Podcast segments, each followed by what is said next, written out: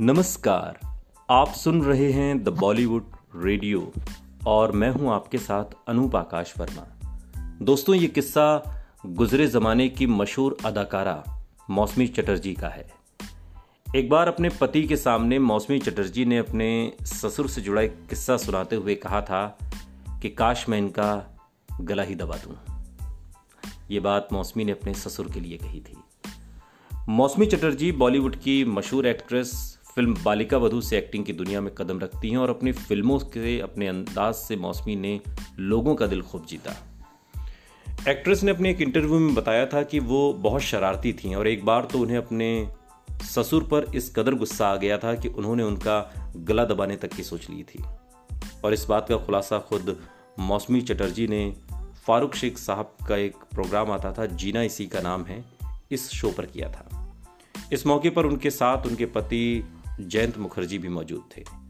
मौसमी चटर्जी की उनके ससुर हेमंत कुमार से पहली बार मुलाकात बालिका वधु के सेट पर हुई थी।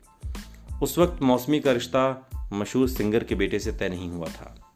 उनसे जुड़ा किस्सा सुनाते हुए मौसमी ने कहा, मेरी शादी इनके पिताजी ने ही तय की थी।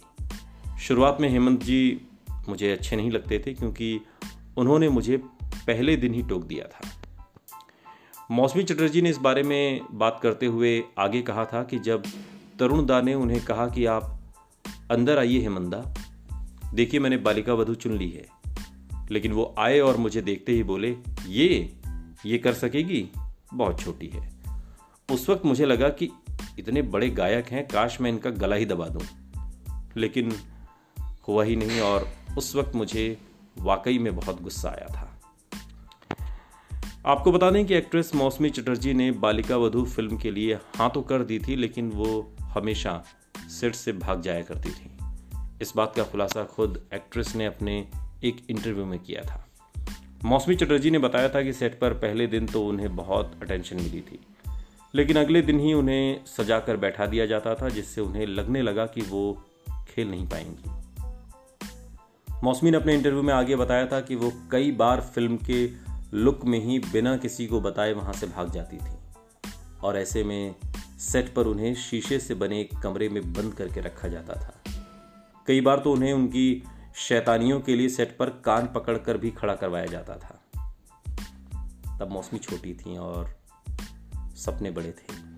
फ़िल्म बड़ी थी, लेकिन इंडस्ट्री है। काम को गंभीरता से सिखाते सिखाते उस बचपने को मौसमी ने बालिका वधु में खूब एंजॉय किया और सेट पर मौजूद यूनिट ने भी।